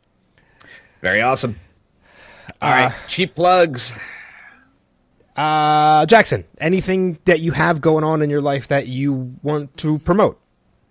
Um, if you want to hear the ramblings of a madman discuss wrestling, football, and comics, you can follow me on Twitter, Sidekick the Hero. If not, um, no, man, you guys are awesome. I really appreciate you having me. So, yeah, man, we appreciate you you being a very um, loyal listener and loyal supporter and loyal poster on the Facebook page and uh, you know, this is definitely one way to reward that. So uh, we appreciate you as well, man, for being a listener for as long as you have. Yes, seriously, thank you so much. Uh, it, it, always, like I said, I, I I try to bring this up as often as I can because I really believe it. Um, getting messages from people like you saying, "Hey, thank you so much. I love the show. It it makes my week better." Is sometimes all I need when I have a bad week. And when I see stuff like that, it feels fantastic. So thank you so much for reaching out to us and being part of the community and kind of being one of the leading members of the community. Um, I, I, can't say thank you enough for that. It, it's like I said, why we we like uh, being as involved with the community as we can is because there's people like you in it. You guys are. I saved my f bomb to the end. You guys are fucking awesome. Thank you, sir. Yes, appreciated greatly. Uh, Rob, your chief plug, cheap plug. Uh, there is an upcoming episode probably in the next couple days that will be up on nextlevelradioonline.com of the Caffeine Group. I apologize a couple days late for us. We uh, had that recorded before the end of the month, but uh, I have not had time to edit it due to being away over the last couple days and getting ready for a very large event. But uh, I will be editing that tomorrow night, so uh, it will probably be in Ben's hands by then. So before the end of the week, you will get a chance to check that out. Uh, we talked about the Nintendo Switch. Uh, we talked about The Last Jedi really quickly, too. And then uh, we we kind of just dove in all over the place this this week. It was a kind of a, a, kind of a fun episode to dive into. So definitely check that out. It gives you a good idea of what Captain Crew Cast of Pods is all about, which is your monthly geekcore podcast from your friends at Next Level um, yeah, so uh, and as I mentioned before, too, uh, uh, the Showcast Spotlight, which is the other podcast that I am on, which is the interview podcast that we do all kinds of different celebrities. Uh, most recently, Teddy Sears, and um, yeah, so you can check that out on the Next Level webpage, nextlevelradioonline.com, as well as all of the other podcasts that we host there on that page. Uh, check out the Facebook page for DC Primetime, facebook.com slash DC Primetime, and feel free to comment uh, like, message us about anything that you you want to talk about. We, we're we try to stay as active on the page as as we possibly can. Mm-hmm. And then uh, also, last but not least, make sure you also head over to georgeshawmusic.com to check, uh, check out all of George's music that you hear on the beginning and end of this episode and all the episodes that have come before and after. So, yay. Yeah. Uh, Jackson, thank you once again, man, for joining us. Uh, we were glad to, to have you be a part of this this week. Thank you, guys. I really had a great time. And don't forget, Jedi can be plural. mm-hmm. It's very, very true. Jedi. That's very true. Very, very true. Uh, I'm not going to keep you from Monday Night Raw anymore because I'm sure you're I've, you're itching to get back. I've, I've been following on Twitter, so you guys are good. Okay, all right. Uh, that's going to wrap it up for this issue of DC Primetime. Next week, we'll talk about the shows once again, and we'll talk about Gotham uh, this last episode before the break. Uh, the following week, we are going to be limited on our shows where we'll talk about The Flash uh, and uh, Supergirl and Arrow, not The Flash, because uh, Flash and Legends are on break for Valentine's Day. So instead, I think we're going to talk a little bit Justice League Dark. Yeah, I think it's time. So we'll, we'll both have had a chance to to have watched it by then. And we'll have Powerless still, so we'll be good to go. Very, very true. So next uh, week, six episodes strong. Yeah, God. oh God! All right, let's prepare. uh, but that's right. gonna wrap. That's gonna wrap it up for this issue of DC Primetime. Thank you once again for listening. Until next time, we'll see you guys around the bend. Take care. Peace. Bye.